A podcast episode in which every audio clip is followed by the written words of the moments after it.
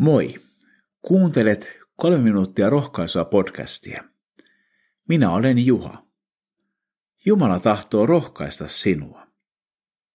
Tämä jakso ilmestyy Tapanin päivänä.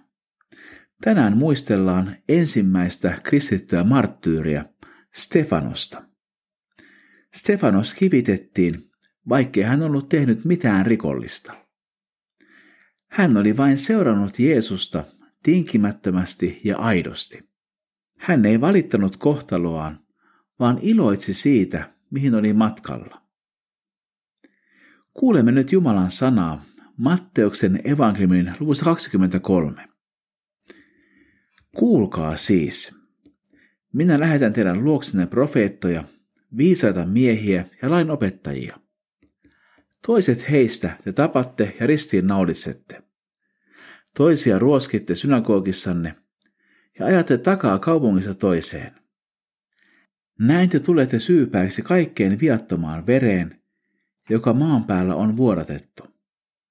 Hurskaan Aabelin verestä aina Sakarian, Barakean pojan vereen asti, hänen, jonka te tapoitte temppelin ja alttarin välille. Totisesti, tämä sukupolvi joutuu vielä vastaamaan tästä kaikesta. Jerusalem, Jerusalem, sinä tapat profeetat ja kivität ne, jotka on lähetetty sinun luoksesi. Miten monesti olenkaan tahtonut koota lapsesi, niin kuin kana-emo kokoaa poikaset siipiensä suojaan. Mutta te ette tahtoneet tulla. Kuulkaa siis, teidän temppelinne on jäävä asujansa vaille. Sillä minä sanon teille, että te ette minua tästä edes näe ennen kuin sanotte, siunattu olkoon hän, joka tulee Herran nimessä. Jumalan asialla olevia ihmisiä on yleensä vainottu. Se kuuluu ikään kuin heidän kutsumukseensa. Jumalan tahto on antaa kaikille ihmisille synnit anteeksi ja pelastaa heidät. Hän tahtoo koota meidät niin kuin kana-emo hukoaa poikaset siipensä suojaan. Erässä kansallispuistossa oli ollut suuri metsäpalo. Metsäpalon jälkeen tutkijat kulkivat palaneessa metsässä. Yksi tutkijoista näki täysin palaneen linnun. Kun hän kosketti lintua, sen siipien alta lähti liikkeelle elävät poikaset.